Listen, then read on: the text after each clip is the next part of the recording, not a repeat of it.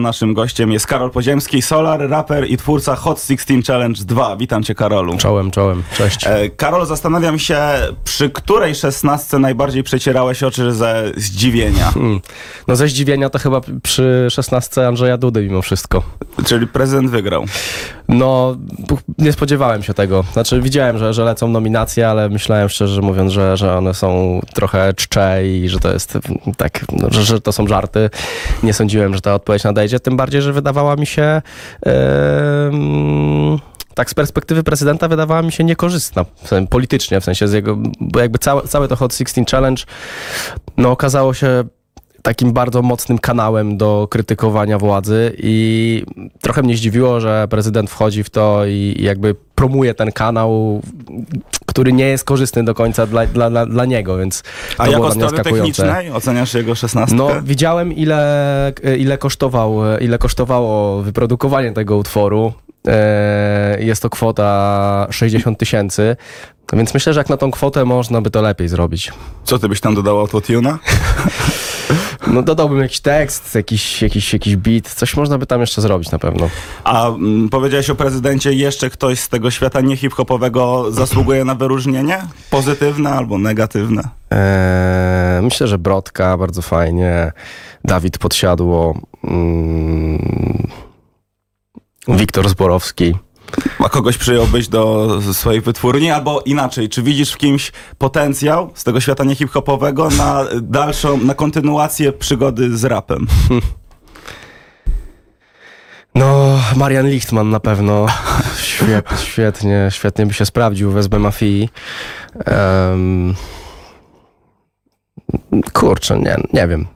Już ciężko, już trochę tak, już minęło trochę czasu od tego challenge'u i tak już z ramu mi wypadły te wszystkie ksywki. Jak, jak widziałem komentarze pod y, Hot 16 Challenge Mariana Lichtmana, to tam chwalili za flow, ale mówili, że stylówka od palucha.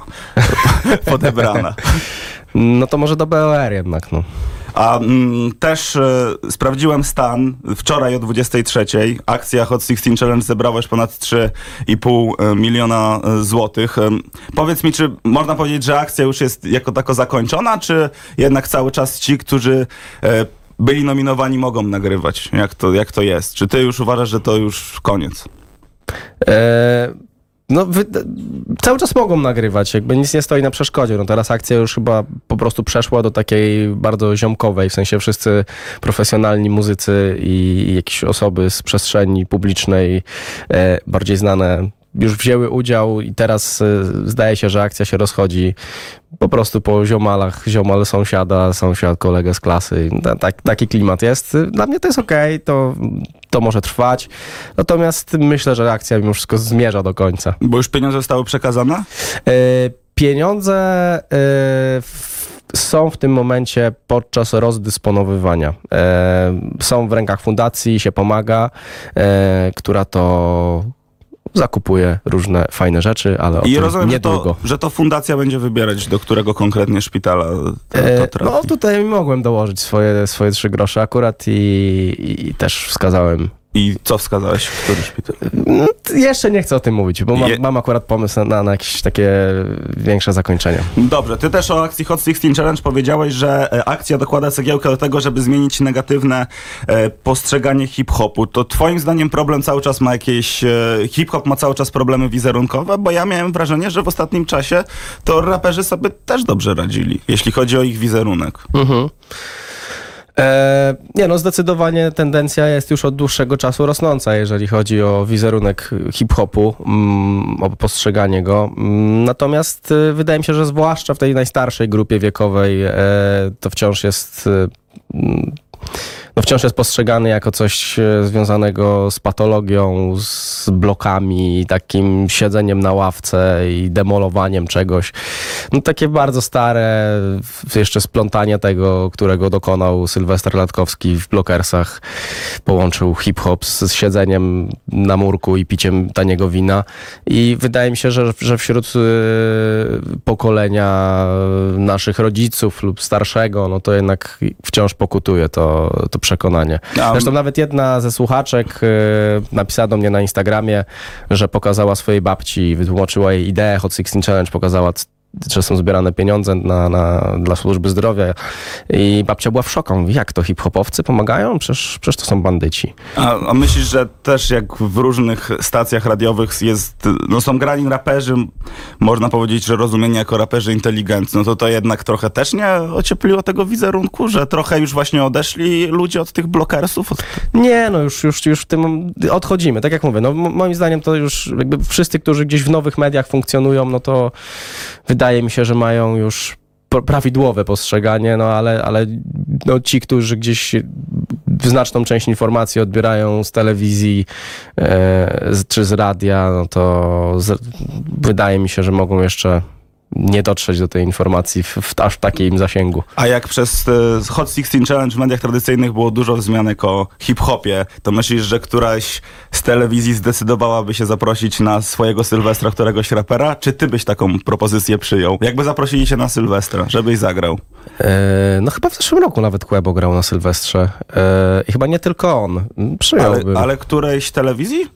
Mm, hmm. Kurczę, nie, no może, może nie telewizji, faktycznie. Ja właśnie się pytam, czy ty byś stricte od telewizji przyjął taką propozycję? Hmm. Myślę, że by, no rozważyłbym ją, w sensie no nie powiem w ciemno, że na pewno tak albo na pewno nie. Zależałoby bardzo od kontekstu, ale niewykluczone. Myślisz, że środowisko jakoś by tego nie potępiło? Pewnie by potępiło, no ale środowisko ma to do siebie, że z jednej strony życzyłoby sobie, żeby hip-hop się rozwijał i żeby miał coraz szerszy zasięg i yy, no, żeby się rozwijał, ale z drugiej strony życzyłoby sobie też, żeby nic się w nim najlepiej nie zmieniało. Więc no, je, jest jakiś taki opór przed zmianą, ale no, w rękach artystów jest, jest, jest znoszenie tego oporu i przekraczanie granic. A propos Kłęgo, to on był na Sylwestrze Miejskim w Krakowie. A, no to Syl Sylwester e, Miejski, Popa. tak. E, porozmawialiśmy o tej sferze rozrywkowej, także związanej z Hot 16 Challenge, a chciałbym mm, porozmawiać też o innym temacie, niekoniecznie z samym challenge'em e, związanym. Kenke w 2018 roku w jednym z wywiadów powiedział, że on nie chce przez swoją twórczość manifestować poglądów politycznych. Z, z kolei Żabson w maju wypuścił kawałek Młody Boss, gdzie wyraził swój pogląd polityczny. Ty też powiedziałeś, że w akcji Hot 16 Challenge były różne polityczne nawiązania. Czy tobie na przykład chodzi po głowie taki polityczny kawałek, jakieś polityczne nawiązanie? Czy ty czujesz taką potrzebę wyrażenia swojego politycznego poglądu? Nie, nie jestem na co dzień jakoś bardzo zaangażowany w politykę. E, kiedyś miałem taki epizod w życiu, że było to dla mnie bardzo interesujące. Studiowałem politologię, e, chciałem być radnym gminy Żoliborz. E, zresztą do dzisiaj taki śmieszny mem lata po internecie dotyczący te, ten mój plakat. Wyglądam tam jak trzynastolatek. Można sobie wygooglować, śmieszne. Także to były czasy, kiedy nawet miałem jakieś takie wstawki w utworach. No, miałem tak, pamiętam, że zawsze wybory były dla mnie takim czasem, kiedy dużo emocji się we mnie zbierało i, i nagrywałem piosenki.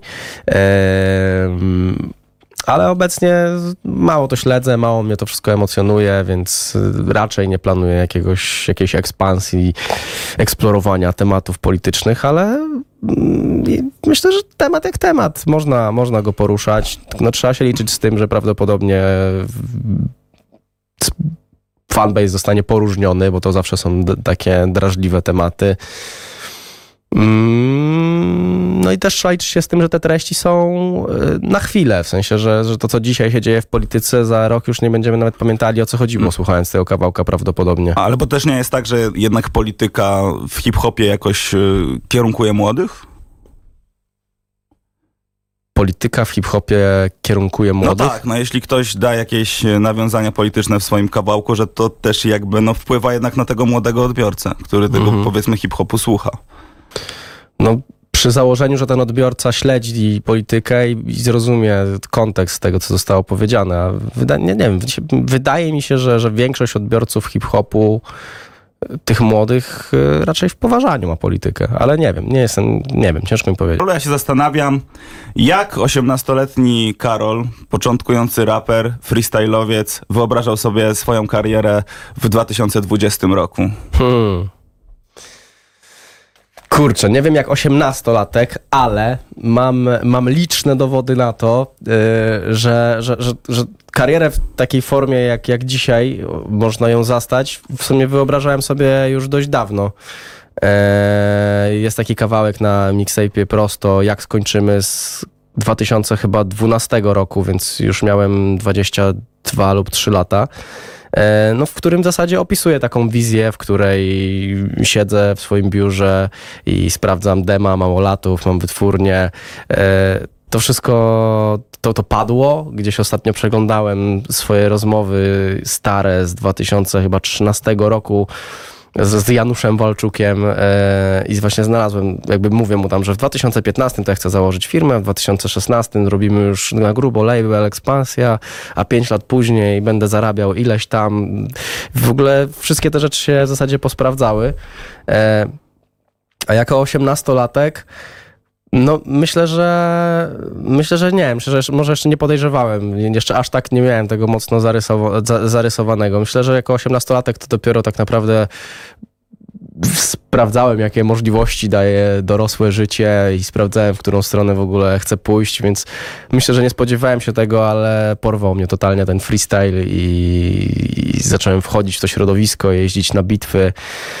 Mm, No i to był, to był super wybór, dlatego że okazało się, że poznałem mnóstwo bardzo fajnych ludzi, którzy do dzisiaj są moimi przyjaciółmi.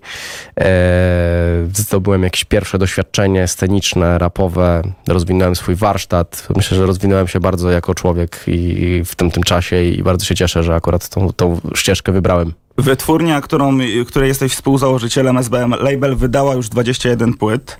E, macie wielu młodych, świetnych raperów. E, powiedz mi, jak ty jako szef wyczuwasz, co jest fajne, a co nie? Bo macie bardzo takie mm, szeroko, szerokie grono tych mm, młodych, którzy, którzy prezentują bardzo różne style. Mhm. E, no, słucham intuicji po prostu. Słucham czyichś piosenek i w zasadzie sprawdzam, jak się czuję, kiedy ich słucham, czy wracam do tych piosenek, czy dobrze się czuję, kiedy ich słucham, czy one zmuszają mnie do myślenia, czy po prostu sprawiają, że tańczę, czy obserwuję w zasadzie reakcję swojego organizmu na te, na te piosenki i, i, i staram się wyciągać jakieś wnioski. No też bardzo ważny dla mnie jest e, to, co ktoś sobą reprezentuje po prostu jako człowiek, w sensie, że no nieraz już się spotkałem z takim rozjazdem, że piosenki przez internet wydawały mi się fajne, ale, ale przy spotkaniu ktoś okazywał się w ogóle, że nie nadawaliśmy na wspólnych falach i Trochę jak przy rozmowie o pracy, jak ktoś do ciebie przychodzi. trochę tak, no trochę tak. No i, i, i w takiej sytuacji do, do tej współpracy nie dochodziło. No po prostu, jeżeli już na pierwszej rozmowie nie łapiemy żadnego fajnego flow i no to nie podejrzewam, że wiesz, nie, nie chciałbym się skazywać na 3-4 lata realizowania wspólnie kontraktu, e, jeżeli tej chemii nie ma. Więc, więc, więc pierwszy, pierwszy, pierwsza rzecz to fajna muzyka, a druga rzecz to czy, czy nadajemy na tych samych falach. Ale to jakie cechy mogą decydować o tym, że ktoś nie dostanie? Jak ktoś jest bardzo egocentryczny, czy, czy o co tutaj chodzi? Bo ja z kolei słyszałem, roz, oglądałem wywiad z Kanye Westem i on powiedział, że raperzy dla niego ogólnie są egocentryczni, więc zastanawiam się, co tutaj może decydować.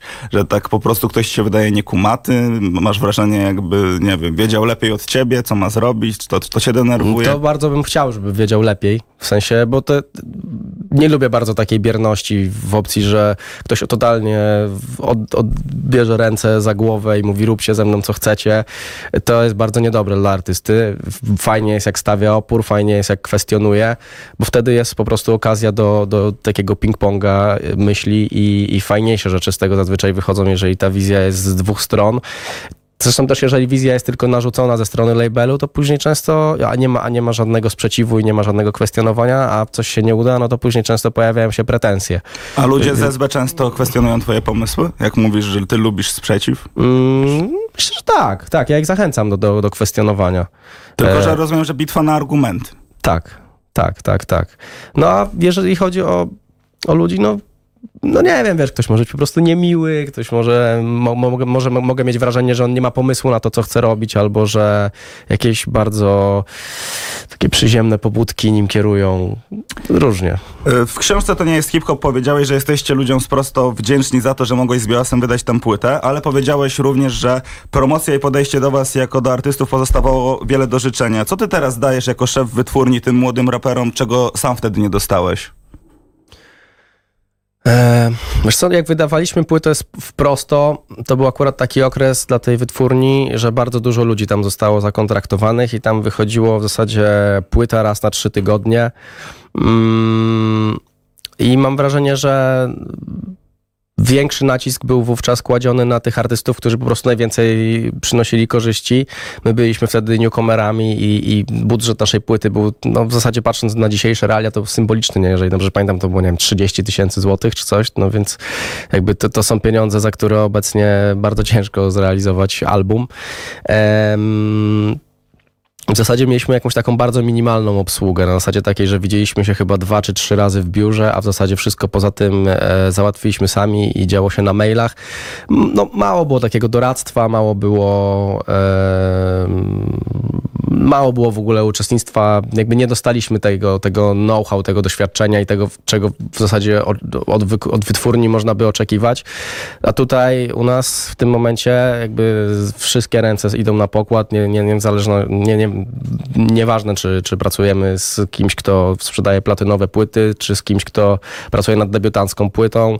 E, Pracujemy całym zespołem i, i staramy się dawać siebie wszystko. I tutaj rozumiem, że są dyskusje na, chociażby na temat akcji promocyjnych.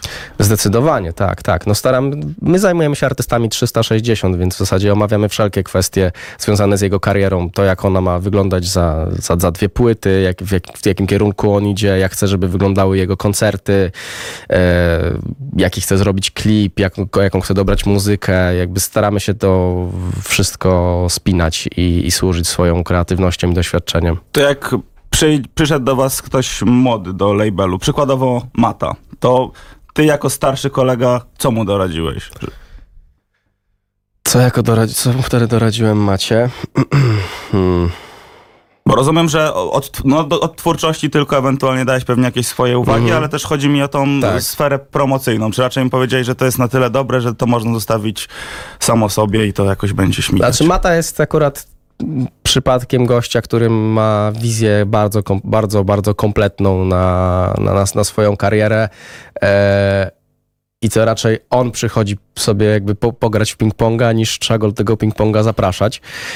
E, pamiętam, że na pewno jakby że dałem mu taką wskazówkę, że już za chwilę stanie się popularny i za, zacznie dostawać po pięć zaproszeń dziennie do kawałków od różnych ludzi i że wtedy to będzie duży test na jego asertywność i że nie warto tych featuringów dawać szczególnie na początku dużo, bo może rozcieńczyć to, co, to, co ma do powiedzenia i jakby stać się taki wszechobecny, że, że zainteresowanie nim spadnie, a więc y, pamiętam na pewno, że na to mu zwróciłem uwagę, ale to jedna pewnie z kilku rzeczy. Słuchajcie rozmowy Radio Campus. Naszym gościem cały czas jest Solar i Karolu, ja chcę kontynuować temat e, twojej wytwórni, bo ja też się zastanawiam, jak na ciebie jako rapera wpływa sukces e, właśnie twojej wytwórni. E, Czy, czy to jest jakiś też problem, czy to jest tak, że jednak ta motywacja artystyczna cały czas jest u ciebie wysoka, no bo jednak mógłbyś raczej po prostu siedzieć i odcinać kupony.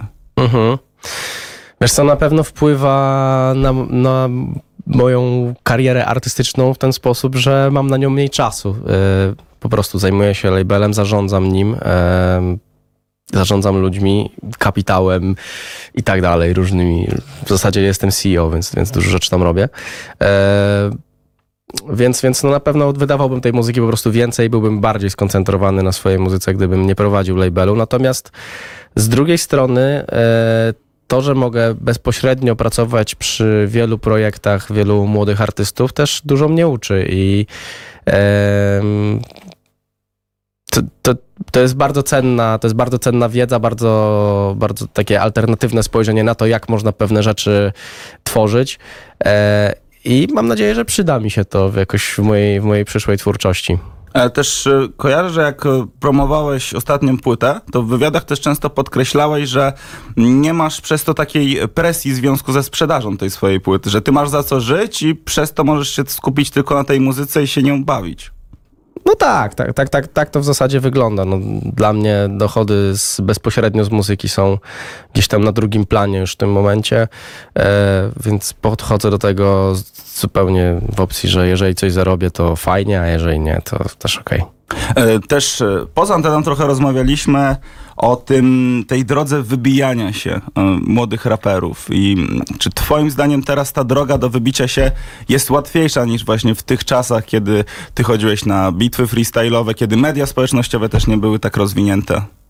No kiedyś wszystko było tak naprawdę w rękach osób decyzyjnych, czyli tych, które e, miały możliwość zrobienia promocji w publicznych kanałach, w telewizji, w radiu, w, e, wydania, wydania płyty, jakby dostarczenia jej do Empiku, jakichś outdoorów, takich rzeczy, które wtedy zorganizowania trasy koncertowej, czyli takich rzeczy, rzeczy które kiedyś były trzonem przeprowadzenia promocji. Mm, No dzisiaj, dzisiaj e, nie, nie, nie jest potrzebna taka osoba decyzyjna, żeby te wszystkie rzeczy się wydarzyły. Wszystko dzieje się w internecie. E, więc e, no, kiedyś, kiedyś e, ta droga była na pewno dłuższa. No. Trzeba było spłacić to tak zwane pay- paying dues, e, nagrać wiele nielegali, odby, odbyć bitwy freestyle'owe, nagrać jakieś mixtape'y, e, może załatwić jakieś featuringi, które może coś po, pomodze, po drodze pomogą, ale to była raczej długa droga przez ciernie, którą, którą na przykład przechodził Tetris, czy przechodził VNM, czy przechodził Diox, e, czy Vena. E, mimo, że ci ludzie w podziemiu naprawdę się odznaczali i, i robili muzę na, na niegorszym poziomie niż, na dużo lepszym poziomie niż wielu mainstreamowych wówczas raperów, nie przebijali się, dlatego że nie mieli tego wsparcia. Mm, tego wsparcia mm, promocyjnego. E, No, dzisiaj te, te, tego muru nie ma. W zasadzie można wydać jeden hit, który, który gwarantuje popularność, ogromny Instagram, ogromne wyświetlenia, e, koncerty, więc e, no, czasy się bardzo zmieniły na korzyść. Solarze, ja jeszcze muszę cię o słowa Krzysztofa Kozaka zapytać. Jak Mhm. wcześniej mówiliśmy o tej sferze biznesowej, bo on określił cię, że stałeś się smutnym biznesmenem, który patrzy na to, żeby z miesiąca na miesiąc generować coraz większe zyski. Czy te słowa cię zabolały, bo w twoim Hot 16 Challenge jednak do Krzysztofa Kozaka nawiązanie było? No, myślę, że wszystko, co na temat e, tej wypowiedzi można było powiedzieć, w zasadzie powiedziałem w swoim Hot 16 Challenge. Znaczy, nie, no nie bolą mnie słowa Krzysztofa Kozaka. Może 20 lat temu by mnie zabolały. Ale zgadzasz się z nimi, nie zgadzasz? Nie no, ja jestem, nie, nie czuję się ani smutny, ani też nie jest moim priorytetem, żeby e, generować coraz większe zyski. Ja przede wszystkim e, spełniam się w tym, to, to, co, z tym, co robię. Nie jestem zamknięty w jakimś, e, nie wiem, w jakimś świecie, w którym bym nie chciał być. Więc ja się przede wszystkim dobrze bawię i dla mnie to, co robię, jest super. Znaczy, rozumiem, że może gdzieś tam nie pasować komuś określenie smutny raper, ale biznesmen, no to chyba nie jest złe określenie. No można chyba też o tobie powiedzieć, że jesteś biznesmenem, raperem i biznesmenem. Okej, dzięki. Ale nie, czy, czy, czy, czy co, czy ty uważasz, że nie można się z tym zgodzić, że ty jesteś tym Nie, biznesmenem? no jestem, jestem. Nie, no jakby dużą, dużą część mojego czasu pochłania mi myślenie o biznesie, organizowanie biznesu i zajmowanie się nim. Myślę, że tak, spoko, można tak powiedzieć. To teraz o twoim najnowszym biznesowym projekcie. Hotel Mafia. Płyta wyszła 6 czerwca. Wyszliście na Kaszubę i zrealizowaliście wizję, która podobno chodziła już gdzieś tam od paru lat wam po głowie. Mhm. Tak, e, no w ogóle my z Bielasem wyjeżdżaliśmy, to, to był taki nasz standardowy tryb pracy, że wyjeżdżaliśmy mm, na takie wyjazdy pracy twórczej, wówczas to nazywaliśmy. E, zresztą w ogóle wiąże się z tym pewna historia, e, bo pojechaliśmy kiedyś na taki wyjazd i, i zabraliśmy sobą wszystko, dojechaliśmy na miejsce, to jest moja działka tam pod Ciechanowem. E, okazało się na miejscu, że mamy wszystko, tylko nie mamy klawiatury, a to jest mniej więcej 80 km od Warszawy, no więc y, roz, rozpakowaliśmy się, była godzina powiedzmy 24, no i chcieliśmy zacząć nagrywać kawałki, no i nie ma klawiatury, jest to dość problematyczne, jechać też 80 km w jedną, 82, 2,5 godziny, e, słaba sytuacja, ale przypomniałem sobie, że jest taki gość, który niedawno u mnie nagrywał i on jest z Ciechanowa, więc może on ma do pożyczenia klawiaturę. No i w ten sposób e, podjechaliśmy do, do Quebo na Fide, pożyczyliśmy klawiaturę, a dosłownie umówiliśmy się, że za dwa dni do nas przyjedzie, e, no tak przyjedzie coś tam przywieźć i może coś ponagrywamy i przyjechał do nas po dwóch dniach i w zasadzie tak naprawdę wtedy, no tak naprawdę wtedy z jakąś zawiązaliśmy głębszą relację i to i to doprowadziło do tego, że dołączył później do SB Mafii.